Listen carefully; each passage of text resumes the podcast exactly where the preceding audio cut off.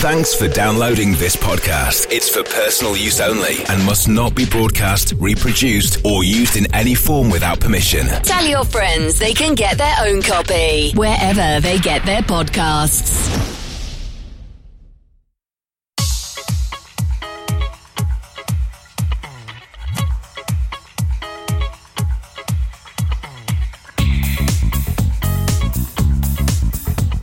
Hello everybody, and welcome to a special program on Hagerty Radio Le Mans, where we're going to try and unlock uh, some of not the secrets, but uh, at least some of the difficulties of following Le Mans 2021. This is a time of great change for the ACO and the FIA World Endurance Championship and the world's greatest endurance racing.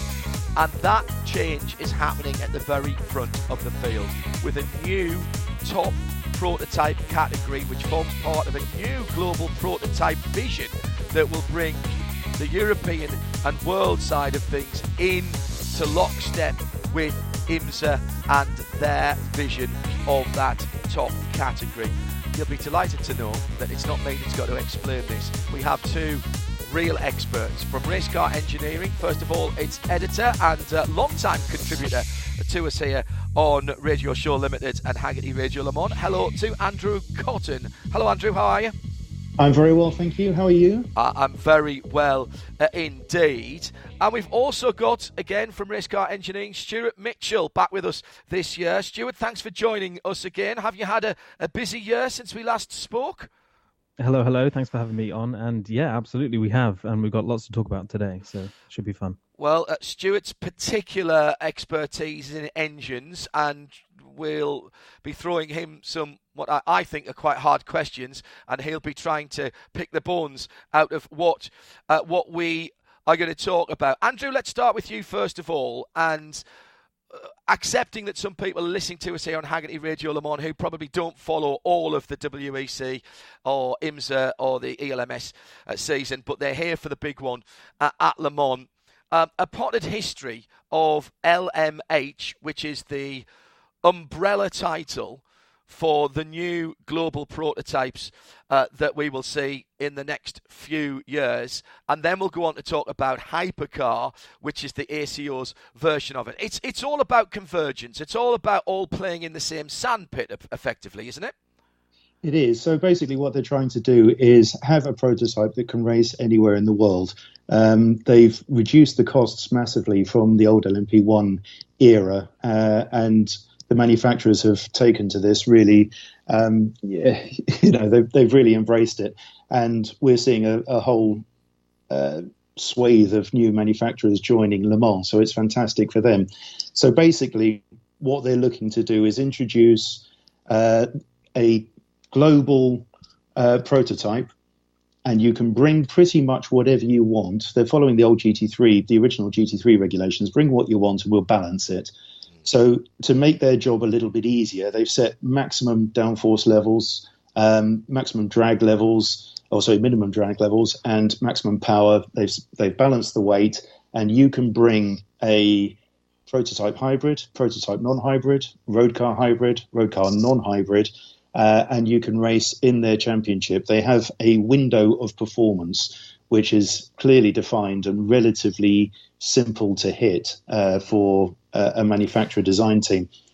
So, so you said one one prototype, but in fact you've already mentioned four different rule sets there, which we will possibly need to delve into in a little while. Um, those some of those are extremely different concept. And, and, and Stuart, in terms of the motive power unit, hybrid and non-hybrid, but what about the engine regulations? Is there a degree of freedom there as well that might provide us with some variety? There is, in a sense, and actually, I think it's probably more effective for some manufacturers to use this as a platform to develop road car engines directly. So, if you bring a road car engine, there are different uh, elements of that that are a little bit more free in the sense that because you produced it for the road, you're not going to be making enormous changes just to bring it to the track. Um, and actually, it will push the road car world of engines a little bit further on in terms of efficiency um, and effective brake horsepower per litre.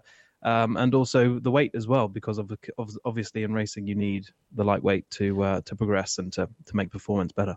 Now you've looked, you've both looked at the regulations, as have, I. I'm sure they made more sense to you than I. But Stuart, what you're seeing there, then, does that mean that there's a potential for a performance advantage, which of course everybody, uh, that's what everybody is looking for, um, in the same way as the, the stock block IndyCar engine was exploited by Ilmor and Mercedes Benz a few years ago? Is there something there that stands out to you that says, oh, build a road car engine because you get X, Y, and Z? In a sense, yes, and in a sense, no. So, in a sense, that a road car engine will have to be produced at a certain volume to make sense to put it onto the road. Um, and also, it has to be costed to make sense to put it on the road as well. Um, there are some sort of advanced techniques and technologies that you maybe don't want to implement because it would be too expensive and your road car would suddenly be, uh, you know, out of the threshold of what you wanted to sell it for. But in the same way that we've seen in other places, like you've just mentioned, if you can bring that technology to the road and it makes sense to mm. build something that is as advanced as a race car engine in this kind of prototype category would be, um, then yes, you would have essentially more freedoms because they would uh, allow you to run it at spec, essentially, um, or close to. Um, and if you've got that high spec on the road, then yeah, you can bring it to the track. And in, in, in stark terms, when you're talking about volume, you're talking about numbers, how many engines are you talking about? So therefore, how many road cars would a manufacturer? Is this in the in the tens, in the hundreds, or the thousands? Um, I'm not sure at this point because they the, the idea was to bring in sort of Group N, Group A kind of uh, concept to right. it in the same way that the World Rally Championship has, where you have to produce, uh, you know, 250 of a certain special edition, or you have to have 2,500 units of it on order right. um, over the course or in production over the course of the coming decade or something like that. So yeah. that's really that's really left up to them to to negotiate at this point because no one's actually waved a flag saying, you know, I'm going to bring a road car engine um, for them to say, okay, if it is road car, then you have to produce so many of them, otherwise it doesn't qualify. There'll be discussions about that coming forward. And in a departure for the ACO and the FIA in recent years, not just um, linear piston engines allowed here, there is a, a, a little part of the regulations that takes us back all the way to Mazda in 1991. Yes, yeah, absolutely. So the return of rotary is is it's potentially there. We don't know just yet. No one's waving their flag saying I'm definitely going to produce a rotary engine at this point. But rotary engines have seen a massive resurgence, and they're not in the road car world, as many of these listeners will know. Um, they've had a resurgence in the world of UAVs, so unmanned aerial vehicles and drones of sorts are using um, rotary engines because they are very efficient and they're very power dense in a very narrow window of operation. And so they use them either to get a get a craft to hover, um, obviously staying at the same RPM and just keeping it in in the air, so for surveillance and things like that. Um, and also, you can use it in this case, which is what I imagine it might be used for, as a range extender device. So, in a very narrow window of operation, it'll just be spinning away. It won't be revving up and revving down because it won't be connected to the gearbox or anything. And what it will do is it will charge an e drive system that will then power. Uh, will actually wow. charge then the batteries yeah. or whatever other energy storage device they choose. That's that's really interesting tech and, and really absolutely the way that Le Mans all the way back to 1923 has always been trying to change people's minds about technology. Fantastic stuff. So, Andrew, it sounds to the layperson here talking to you at the moment, being me, that what the ACO have tried to do here is to to provide as many options as possible, and in that way, not too dissimilar to the old LMP1 hybrid, to allow original equipment manufacturers, car automotive manufacturers, OEMs, you'll hear us talk about, um, allow them to be able to align their racing programs with their road car programs and utilize that for marketing purposes. In that respect, is this a marketing led formula, LMH, um, and particular hypercar, uh, rather than an engineering led? That's a difficult one to answer because uh, all racing at the moment is heading towards, uh, particularly manufacturer racing, is heading towards marketing. Um, I think Toyota is primarily funded by the uh, hybrid department back in uh, Japan, and so theirs is a very engineering led uh, program. But uh, for the other route into the global prototype category, which we haven't yet got onto, which is LMDH, that is very much marketing led. Um, Le Mans has traditionally set itself as a testbed of technology. So if you have a 24 hour race, you want to bring your technology and you want to prove it in competition against others. And that was primarily where LMP1 was so glorious. Um, when all the ma- manufacturers turned up, they had supercapacitors, they had batteries, they had flywheels in terms of storage capacity uh, or storage devices. Um, then you had all the different uh, configurations of engines and all the different fuels that, that uh, people brought.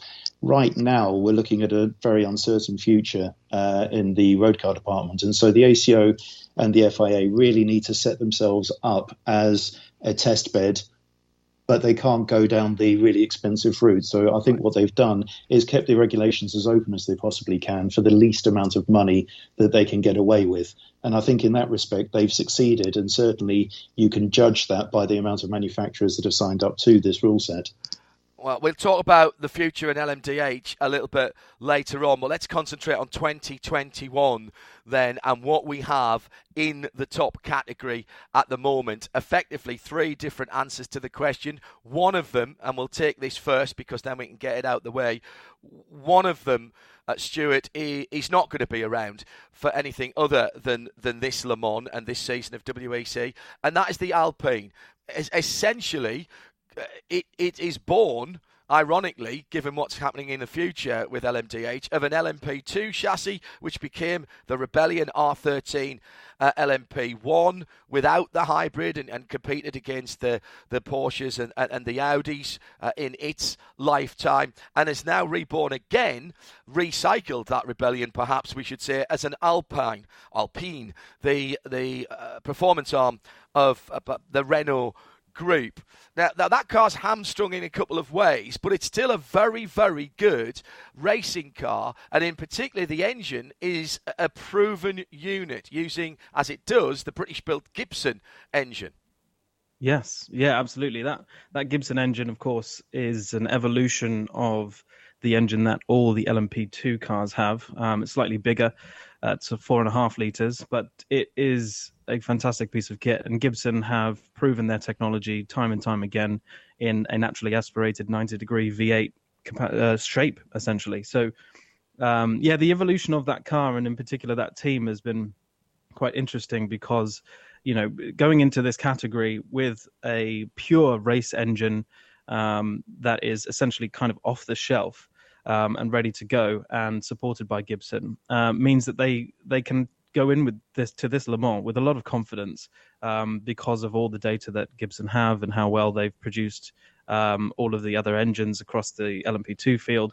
Um, but of course, there's still Le Mans. You know, there's there's there's still anything can happen and anything can put you out of the race in in just a second. So, uh, provided they keep it on the straight and narrow, um, they could have a pretty good fight on their hands. Now, as I said, that that car, Andrew, uh, is is in the top class for this year. The top class being LMH, um, and the cars within it this year being termed as hypercars. That's the ACO's nomenclature uh, for that. Um, but that car is, is by no means out of contention. Uh, they have had to uh, they have had to overcome some issues, not least the fact that it was built to a rule set that only has a 75 litre fuel tank capacity, which probably means it'll do at least one lap fewer each fuel stint, and that means. Uh, probably an extra fuel stop every 11 stops, is what I read in your wonderful uh, magazine. It's up against a, a, true privateer effort in Glickenhaus and the full works effort of Toyota. Let's take Glickenhaus first because uh, this is an interesting one. Jim Glickenhaus, very successful in the movie industry. He loves cars, brought up at the same sort of time uh, as certainly I was in the in the 60s and the 70s and was drawn to Le Mans by some of those battles has been a Ferrari aficionado for quite some time this, for many people, will be the first time that people have heard of Glickenhaus. But in fact, he's been around the motorsport scene and, in fact, building his own cars, uh, very low volume cars, for quite some time. Well, he has. Uh, he basically has taken the spirit of the 1960s and brought it forward to the modern day. So what what he loves is, or what he absolutely adores from the 1960s was that people were able to drive their cars to the circuit. You're able to then race and then drive them home again. Now the hypercar is not going to be like that, certainly not. But his GT3 cars that he races at the Nurburgring, and primarily in the 24 hours, but uh, in the what they call it now, the LN, NLS. Um, you can do that. Uh, and he's produced the uh, 003C. Uh, he also competes in uh, Dakar uh, with the uh, with his boot, and he's going into all sorts of alternative fuels for that. but this then is the hypercar.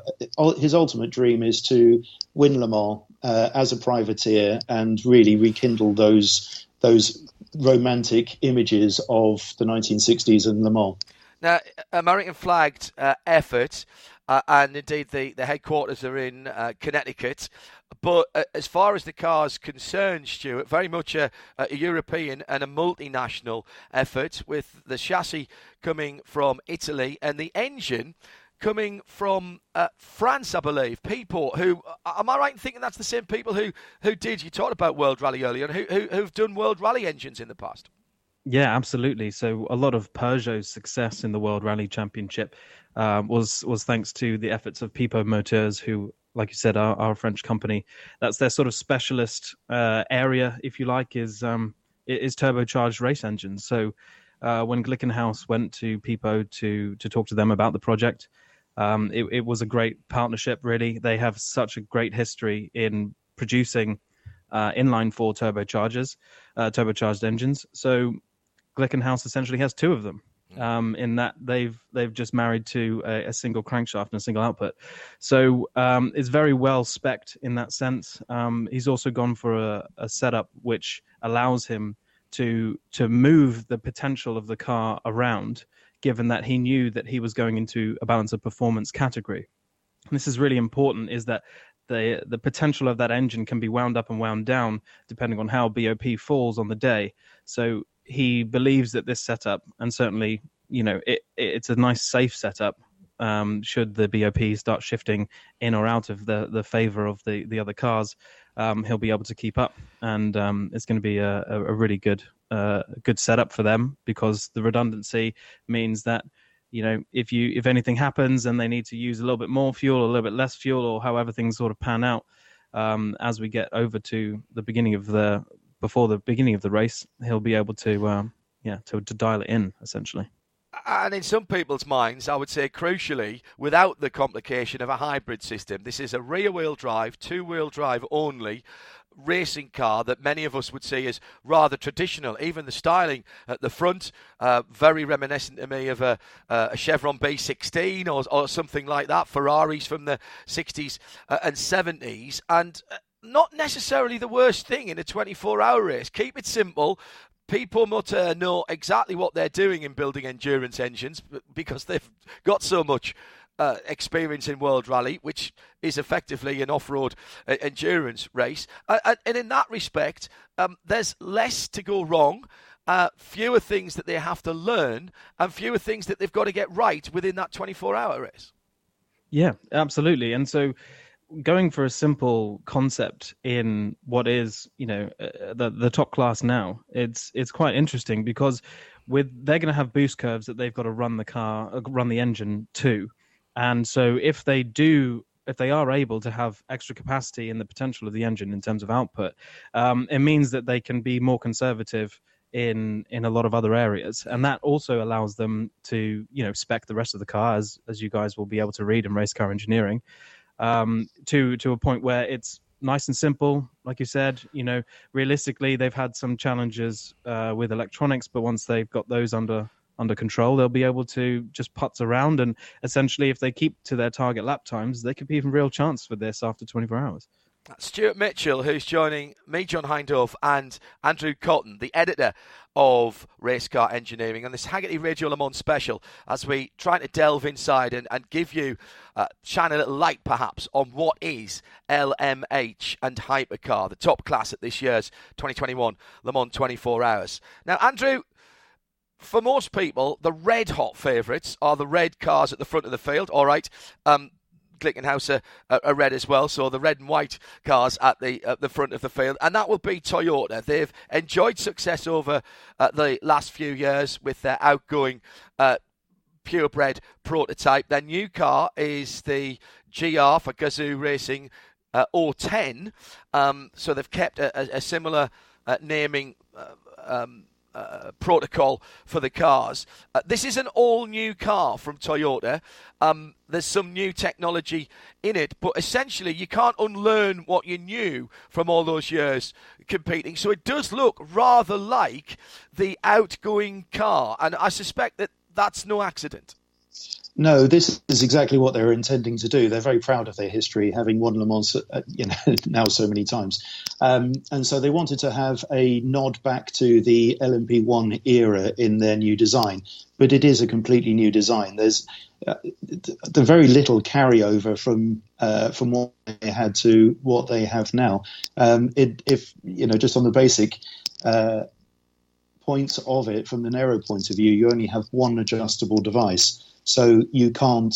They, they have it at the rear of the car, so they have an adjustable rear wing. Um, they can't balance that at the front with any other uh, aero right. devices. The the bodywork is homologated for five years. Glickenhaus, on the other hand, has a front aero adjustable device, so it's actually housed in the nose. Um, so their rear wing with those uprights on it, uh, that is fixed. They can't change the profile of that. They can't change the profile of it, not wow. for five years. Um, the, the only thing that you're allowed to change, even between circuits, is the uh, braking ducts. You're allowed to blank them off a little bit, or or to release them, depending on on the weather temp- on the weather uh, yeah, on the on the on the ambient temperature. Yeah, absolutely. Um, LMP1 is the power output, so it's limited at 520 kilowatts. Um, at Le Mans this year, they've reduced that to 515. Um, the Glickenhaus has a maximum of 520, while the Oreca, uh, the maximum that they have is 450. Um, and so this is actually this is absolute maximum. You in the old LMP1 era, the hybrid drive would boost power. So it made sense to have it as powerful as you possibly could uh, and give yourself that extra drive. This is completely different. You have this is your maximum, whether it comes from a combination of uh, engine and hybrid, just engine, or just hybrid. Mm. This is all that you can produce. And so it becomes a lot more of an efficiency formula. It also, Stuart, becomes far more technically difficult to balance those those outputs from the internal combustion engine and the electric motor to keep it under the, the power cap that the ACO and the FIA um, uh, have mandated. Uh, and in fact, this is one of the things that Toyota really like. Funded this program, uh, as Andrew said, by their R&D, Road Car Research and Development program. This is all about different items talking to each other because ultimately here, this is an infinitely variable almost. Oh, we need to turn the engine down a bit here because the, the, the hybrid electric motor side of things is providing uh, is providing us with the, the motive power at the moment. Uh, and this, for me, is very interesting, um, but, but sounds tremendously complicated. You'd think it's complicated because it is. You're absolutely right. So oh, um, having having having two independent drive systems that have completely different characteristics is very difficult to, to bring together. So, of course, an engine has an RPM range, and within that RPM range, it has a peak torque RPM, and that is married to the amount of fuel it's using at the time, and in this case, what the turbocharger pressures are, and so on and so forth. Then, of course, with an electric drive system, you can essentially produce 100% of its torque at zero RPM. So you can ask for it and and deliver it pretty much any time that you want. Um, so essentially what in this case they're going to be augmenting each other a little bit they're going to be supporting each other so when the engine's not at its peak torque you're going to be bringing in the electric drive system to either speed up the car and speed up the output drives to the point where the engine can take over, and then that's peak torque starts to to come in. Or of course, if you're running low on battery, you just want to give it a little boost. That could even happen between gear changes. You know, the wow. way that they set this up can be really up to them. And and certainly in the LMP1 era, they learned a lot about this, and they were very different in their approach compared to the the Audi and the and the Porsche, um, because that's what their ethos was. And so they've brought that forward. And like Andrew was saying, you know, this is not just a homage to LMP1, very much taking their technology and their thoughts and ideas that they've developed there. And is there any driver input to this, Stuart? Uh, does that mean that the poor drivers are having to learn an even more complicated steering wheel and, and pull back paddles and turn buttons? And, you know, I, I know when you drive a hybrid or a, an electric car uh, on the road, you, you have things like recharge paddles rather than gear shift paddles. You have different modes that uh, save the battery, use the battery, recharge the battery. Or is all of this going to be happening – pretty much automatically. It's a bit of a balance. There's some some parts of this that the drivers will be able to control, and the teams will want the drivers to control as a function of tire degrad- degradation and things like that. So as the car becomes a little bit more difficult to to handle towards the end of a stint, um, they obviously want to keep it pointing in the right direction. They don't want to start saturating tires beyond their their their windows. So the driver will be able to sort of adjust some elements to to make sure that when he asks for full potential, um, he gets it, but it's not gonna you know, gonna you know make things too scary. Um, but on the other side of things, there's a lot of automated systems on board. Yeah. Um, so for whilst he demands full throttle, um, the way that that's sorted out in terms of the powertrain deployment is completely automated. Uh, so you won't be able to choose exactly how much uh, electric versus engine you get. I wonder if they're going to have one of those cool displays in the middle to show where the power to each wheel's coming from, which I really like when I'm driving hybrid cars. And uh, so you, you get that really nice warm feeling when you manage to put one more mile back in in your range. I, I suspect they'll be a bit busy for that, and thank goodness they're not having to get the the slide rules out whilst they're driving down the Ligne Droite des Hunaudières, the Mulsanne Straight. Uh, the the the hybrid cars, Andrew, have the advantage, and it is an advantage, as we've seen down through the years, of having the hybrid mandated on the front wheels. So effectively, at times, they are all wheel drive, um, and, and, that will give them an, an advantage in some situations, although when that can be deployed is strictly controlled. It is, and they haven't actually stated when it will be controlled yet. So uh, anything in the in the wet, when you have four wheel drive, obviously you have an advantage. You have uh, extra drive out of the corners, um, and they have a minimum speed limit, which as yet they haven't revealed to us what it is. Um, but that just gives them, you know, uh, as you come out of the corner, they are two wheel drive, and then the hybrid can come in and deploy at four wheel drive. And so this was uh, one of the conditions for Aston Martin when they wanted to come in with the Valkyrie. They they agreed that this would be the case. Um, subsequently, the Aston Martin program was cancelled, but the rule has still stayed. And and the balancing of two wheel drive versus four wheel drive is one of the major headaches that the ACO and FIA technical teams have to get their heads around because there's so much more opportunity to tune the car and to uh, to set it up around a, a course. Now, now you've brought up the thorny problem of BOP, balance of performance, equalisation of technologies, because if the good side of the uh, LMH regulations from the ACO and the FIA is that come one, come all, and fit within there. And it's not quite run what you brung and a drag race that I used to enjoy so much. But it, it, it is trying to attract as many people and be something to as many manufacturers as possible. That's the upside. The downside is you get cars built with different philosophies and different technologies,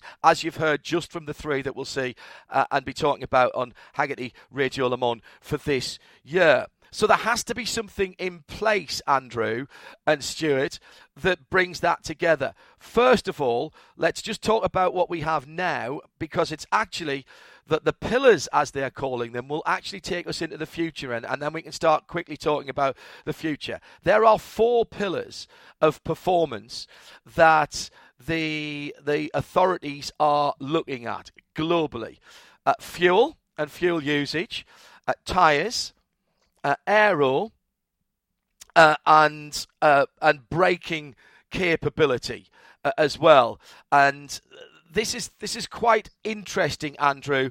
That that will be used this year to determine within a, a fairly small uh, representation of what we will see in the future. But I, have called them pillars because they do, and actually they do provide a cornerstone for something that looks quite robust in in terms of, of looking forward to the many more manufacturers and the many more solutions that we'll see in the future. Yeah, so we've had many conversations with the FIA and ACO over the last couple of uh, races just to try and get our heads around exactly what it is that they're trying to achieve. So what they've done is they've put the cars into a performance window.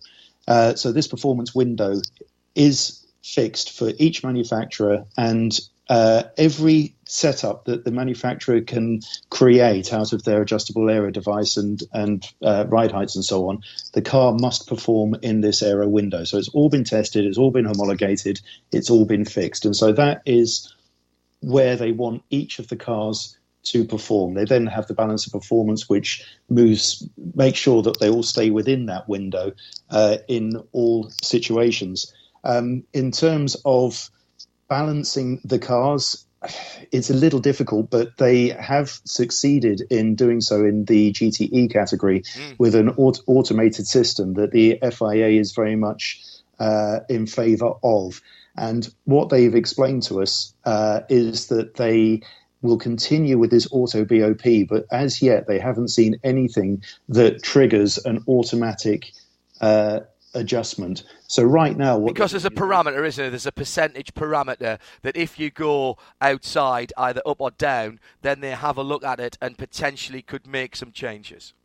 Yeah, or the changes already recommended to them as it is in GTE. Mm. So this is what they're looking at, and they said at the moment they're doing it manually, but they haven't actually achieved a situation where the automatic BOP has come in and said that they've done something wrong.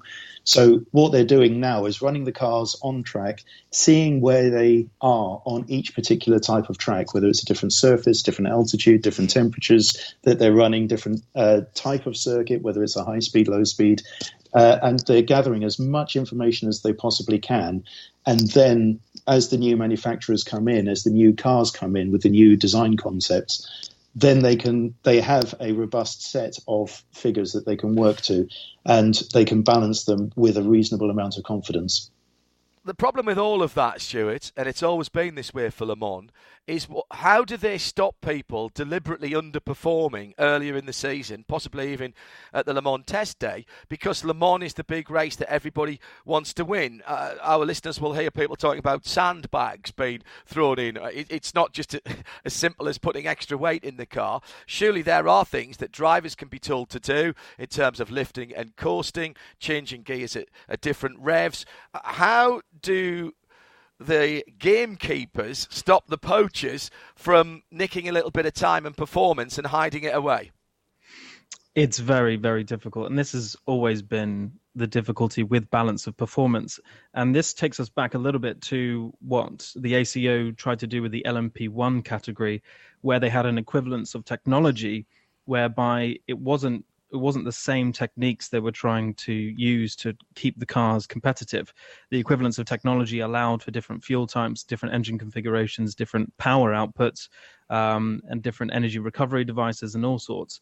But now they're essentially doing a target lap time and working that backwards to try to work out where each car is effective, uh, where it's essentially going to put in a purple sector uh, and then what will happen is they'll they'll try to work out whether or not that will be continued through the other hmm. sectors mm. and, and whether or not they need to bring them down. So the cars are going to be very different as BOP allows for, which is great. Um, but in terms of sandbagging, it doesn't it doesn't stop you at all. So there's there, there's a lot of a lot of ideas that you know that the teams will have, and certainly those who who are more creative will be able to be uh, a little bit slicker when they're trying to hide their potential performance. Um, but realistically, Le Mans is a 24 hour race. You want to have a car that the drivers can exploit at high 90%, you know, for the entire race. You, what you don't want is to have a car that you can only drive at 100% for 5% of the time. And if you don't get it right, you're in a wall. Mm. So you don't want to always show all of your cards early. That's quite obvious. Um, but at the same time, it's got to be compliant. It's got to be it's got to be behavior behavior wise. It's got to be the same throughout the race, or at least very consistent in terms of its performance degradation over a stint. Um, and so uh, yeah, so you get to the end of the 24 hours. Yes, exactly so, exactly so. Uh, now before we leave what we've got this year and start to look a little bit further forward, but we're trying to explain LMH, the top class for, for this year. Stuart, from you, very quick questions. Three different engine uh, engines in the back of the cars. There's nothing spec about this class as far as the engine's concerned. We'll go in the reverse order to which we talked about. them. Toyota, what is their internal combustion engine configuration? Normally aspirated, turbocharged, capacity, etc. Yeah, so Toyota have changed their platform from the LMP1, uh, which was a smaller capacity, to now a three and a half liter V6 turbocharged. This is a twin turbo uh, that will put out about 680 PS, so similar in horsepower. 680 horsepower to the rear wheels, combined with a 272 horsepower motor generator unit on the front axle they used to run a 2.6, didn't they? The LMP1 hybrid days. What, what's the, what's the reason for that? Does that give them more flexibility in this rule set that we've said is almost infinitely variable in, particularly in your engine configuration? Yeah, absolutely. So this is where it becomes quite interesting because the output is capped at 500 kilowatts or about 680 horsepower. Um, they won't be able to deploy both the front drive system and the engine uh, at the same time at full capacity um, because, of course, that would exceed this. Which means that what they'll with the 3.5, it means they've got more torque from that. Naturally, they've got more torque from it, which means that when they do shift from the e-drive system to the engine back and forth as they're deploying energy, um, they'll have a bit more torque than they would have done from the 2.6, which would have been running the entire time in the old LMP1 category. All right, Glickenhaus, the other new for 2021 top class prototype. What's what's behind the drivers there? So that one is a V8 engine, um, turbocharged, and this is something that, like I said, is is going back to what Pipo have been best at, um, and so it's going to be a really reliable um, system, and it's just going to allow them to keep churning around and to keep within the, the potential of that engine quite well, regardless of the boost uh, the boost curves that they're given by the ACO. Now they've been used to building two litre four cylinder engines, as you said. They've, they've married uh, two together. So is that somewhere near four litres? Is it that big? Uh, that's my understanding. Yes. So right. what we what we've uh, heard from from Jim and the team is that uh, essentially that's exactly what Pipo have done for them. Okay. Um, so it's around that. Okay. We're, we're having to make a few assumptions, dear listener, because uh, this new technology, as some of it's still been kept under wraps. Much easier, Stuart, is that venerable Gibson engine in in the back of the Alpine. That is that's yes. another big rumbling V8. It is, yeah. Another 90 degree V8 here. It's naturally aspirated uh, from Glickenhaus, but uh, sorry, from Gibson, sorry. Um, but then, of course, you've got to remember that this is an engine that's evolved over time. So when Gibson originally designed this engine, um, it was part of the, uh, the, the LMP2 concept for a spec system. So what they were doing is they were given a, a a spec from the ACO, um, and then they were producing that for the 2017 uh, LMP2 category onwards. Um, then, of course, as an LMP1 unit, it's a little bit bigger capacity, which yep. changes a lot because they start with combustion and then they build the engine around that. So you in LMP1 when it was used as an LMP1 engine, it was fuel flow limited, and then they kept changing the fuel flow um, to trying to balance the cars out with um, with the other cars in the LMP1 category. So when this was a rebellion um, car in LMP1, um, non-hybrid, obviously they could run the car lighter, but it was uh, it was difficult because they had to kept changing the fuel flow. So I think it was 100, then it went down, then it went back up to 115. so that made it very difficult. So it wasn't really optimized for that that setup. Whereas now, of course, you you basically spec the fuel flow rate uh, as a function of of how much um, uh, how much power you want from the car, which is as Andrew explained earlier, uh, set out by the ACO for the um, balance of performance. And that's now four and a half litre that uh, that engine uh, V8. Uh, you'll hear that one coming. It's got a nice sonorous sound. All right, that's what we've got now. Three very different cars, um, two of which are pure LM H hybrids, uh, uh, excuse me, uh, hypercars, LMH hypercars as termed by the ACO. Um, that's what we've got to look forward to this year. All that technology, all that technical detail means nothing if they can't all race together and give us a race. Uh, we'll discuss, I'm sure, in uh, the lead up and through the race here in Hagerty Radio Le Mans, um, whether the LMP2 cars using a slightly smaller version of that Gibson engine will be in the mix. Um, I think all of us here would say they probably would be, but it'd be remiss of us in the time that we have remaining, Andrew, not to talk about the future. Le Mans is often a place where things get uh, announced, and we already know, in fact, some of the things that are coming.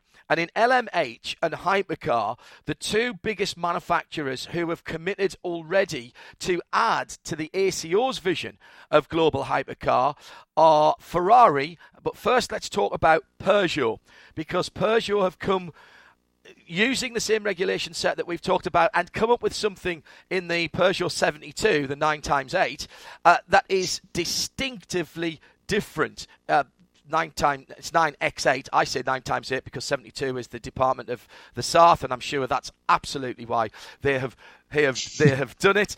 Um, they've come with something that doesn't look like anything else at the moment, and has used those regulations in a very different way and come at it with a different mindset. Presumably, exactly what the ACO were hoping for when these regulations came out. Well, absolutely. They've come with a design that is ground effect, so they don't need a downforce generating rear wing.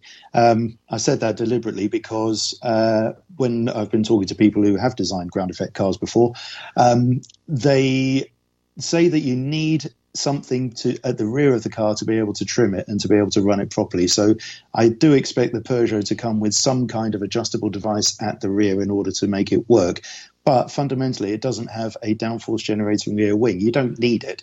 The, so we're not uh, talking about an aero wing uh, as we would see on most single seater or prototype racing cars, up on struts, either a central strut or, or two end wing struts, that, that is effectively an upside down aeroplane wing that you can trim out and move there. We're talking about something that doesn't have that. It's almost a flat rear deck, and effectively what you're talking about is a little trim strip, almost like a gurney flap, something a bit more sophisticated uh, than that to trim the balance of the car for, for different circuits, different ride heights, etc. That's basically it. So, because the downforce levels, basically what they have done, the rulemakers looked at the old LMP1 cars and they decided that they weren't the best looking things on the planet. Um, and they, they were all designed in the wind tunnel because you're looking for maximum downforce and, and efficiency. So, what they decided was if you take that need for downforce away, then you, suddenly you put the uh, the design team back in charge, and you can more easily go back towards mm. what we had in the 60s and 70s, where the cars were designed according to what the designers thought a car should look like. Um, we're slightly away from that in that the marketing departments have a lot more uh, input into it. We certainly see that with the Peugeot. It has a lot of marketing uh, styling cues on it but you can go away from this downforce generator. You can go away from this uh, need to to produce this hyper efficient but maximum downforce car with a load of power. And so, therefore, we've finished up with a car, a ground effect car from Peugeot, where a lot of the downforce is created from under the body. And what they have needed to do, one of the key, key parts of the regulations, is to show stability in yaw. So, when a car is going sideways, they need to show that it's not going to uh, take off uh, or less easily take off. So the, the takeoff speed is going to be much higher than the car can actually go. That's the idea of it. And Peugeot has managed to achieve that with intelligent use of uh, fins over the rear wheels and a small fin over the uh, over the engine cover. Um, but that's pretty much it. They said they don't need a downforce generator at the back or at the front. What they have is enough downforce coming from underneath the car to meet the regulations. Uh, we've seen a mock up of that car. Indeed, you had a good crawl over it uh, at Monza WEC before uh, Le Mans. Peugeot say it the finished car will look as close to that as they can possibly make it. But of course, they've got to uh, they've got to uh, replicate their their uh, computer simulations in the real world, so there may be a few nips and tucks. It does look like a Peugeot at the front. There's no doubt about that. It's absolutely got their design, uh, design architecture uh, there, uh, and uh, I'm sure uh, when we actually see that car and it runs, we'll be talking about how important pitch and ride height is to that car to to downforce. Um, we'll probably leave that for a, for another day. The other uh, the other major name, Stuart, is oh that's a 2.6. That's another 2.6 V6, by the way. We should say that's been uh, that's been announced, um, and that will be twin turbocharged uh, as well. Um, the other big name, and it's possibly all right for the French Peugeot. Having having Peugeot there is a huge name, but probably one of the biggest names in any form of motorsport, whether it's Formula One or indeed with a rich history in sports car racing uh, uh, as well is Ferrari. Now, that is a big win for the ACO, and Ferrari have said, We're in. Some dispute about what they would come in with, but they've said they're going to build a bespoke racing car. It won't be built uh, on a road car. That's massive news. Um, Ferrari are a bit busy trying to make the Formula One team work at the moment, so they're going to outsource some of the building of, of this car, but great excitement for a car that we actually don't really know very much about yet. Yes, yeah, absolutely. And and to be honest, you know, having Ferrari back at Le Mans is in in the top class, you know, with the potential for the outright win is is something special that some people will have remembered from back in the day. But um, just just touching on both of these these LMH cars, you know, they are as bespoke as you like in in a lot of the areas. So, you know, with Peugeot obviously announcing they're going for a 2.6, this comes back to our previous discussion where if they bring a road car engine in that 2.6, um, they may have bigger brakes um, to make to make it uh, do what it needs to do for for this category. And so, with that in mind, if you look back at what Peugeot have done in recent history, um, they brought a three liter um, diesel to Dakar. Hmm. And you know th- that was a world away, and that was a road car engine, and that was a world away from what you get if you buy the 3008 for the road um, because the 3008 Dakar had you know a hell of a lot more potential, and it was a really really impressive piece of kit. So here's where Peugeot have already proven that they can take a road car engine and make it absolutely savage. So here's another chance for them to do that with the 2.6 they might bring out. So going on to Ferrari, of course, Ferrari have recently launched a series of road cars. Um, that are hybrids, and these cars are absolutely insane. They have way, way too much potential for the road. Um, you know, you can saturate all four tires whenever you feel the need to do so if you have one of these cars. So power output and meeting emissions and things like that. You know, they've obviously been able to do that for the road um, with a hybrid setup. So it's it's quite clear that obviously they've they're their performance in Formula One will be brought into this. Their performance in the road car side of things will be brought into this. And again, if they go for a road car based platform, they might have bigger brakes here as well. Hmm. Excellent, and of course they can now draw on the uh, the fan potential of. Uh, uh, of uh, Valentino Rossi to come and drive uh, for them as well uh, by 2022 2023. They should have got him up to speed by then. But that's the carbon based uh, part of the car behind the steering wheel rather than the carbon based part of the car that you hang all the bits on. Um, we have to finish, Andrew, in the in the time that we have remaining with uh, with a, a, look forward uh, to another French manufacturer who we believe are going to want to come to Le Mans, and that is Alpine, the performance arm. We've talked about their recycled Re- rebellion for this year, the the grandfathered car. That is uh, undoubtedly a, a, prelude to them coming in to the top class. Um, they've slightly muddied the water, for this program where we're talking about LMH and hypercar because it seems that they are going to go the other way, uh, which is the other part of the global prototype uh, regulations, which is called LMDH. It's IMSA's view of things and is essentially the next generation of what is their DPI, their top class. But Alpine coming in, making noises about this. Has it? Uh, does it surprise you that they want to go LMDH, the other side of the regulations, rather than the, the rule set that we've been talking about in this show? No, because it doesn't actually make a huge difference. Um, for a manufacturer to come in with an LMH, it means they can design a car from the ground up and they can uh, dictate the hybrid system, the motors, the engine, uh, the aero, they can do whatever they like uh, within that performance balance uh, or performance window, and it is then balanced so it runs in that window. You can also come with a chassis that's designed uh, or built by uh, either Oreca, uh, Dallara, Multimatic, or Ligier. And uh, that is the basis of the new LMP2 as it will come in future. Uh, not quite sure how that's going to work, um, but, but, the manufacturers. That's a whole show in itself, right there. To be honest. Yeah, I mean we can go into that if you like, but I think for the purposes of this conversation, we just say they're going to come with one of those. Um, it, it's a. It, is a cost effective way of coming into uh, the top class. You are still performance balanced. Uh, you are still able to run all over the world. It gives you nothing other than a cheaper way of coming in. Mm. That's a that's essentially what we're looking at. Um, that you won't have the same uh, autonomy over the design. You won't have the same uh, freedom in terms of bringing in road car technologies. In terms of the hybrid system is spec, um, and it is only rear wheel drive. But you can come, you can race, and it's not the most expensive uh, program in racing.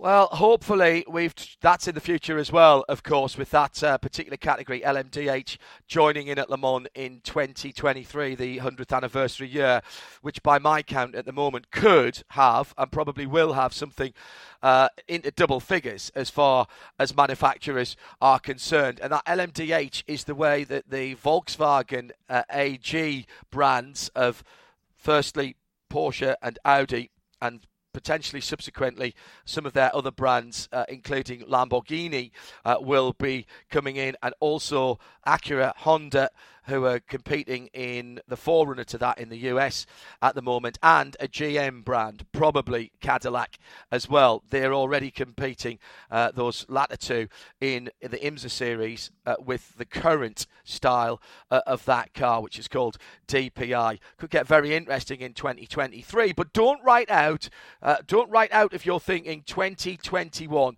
So as you've heard there, in LMH, the top prototype category, not a huge amount of cars, but three very different philosophies and three very different ways of making the omelette. Um, they're all going to have to crack eggs at some stage uh, of the game, but who's got the best tasting one at the end of 24 hours is still very much up for grabs. And outside of that, the winner may yet still come from outside that class, and the more venerable and proven reliability of an LMP2 car. Almost happened in 2017, and we'll be talking about that in other programmes here on Hagerty Radio Le Mans. For throwing some light on LMH for 2021, my thanks to editor of Race Car Engineering, Andrew Cotton, and also from Race Car Engineering, Stuart Mitchell. I feel as though, in so many ways, gentlemen, I am more informed, but in some ways even more conflicted and confused about who has taken the best package. And ultimately, that might not be a bad thing for Le Mans this year. Not a dead duck, plenty to talk about, and we'll have it all here on Hagerty Radio Le Mans.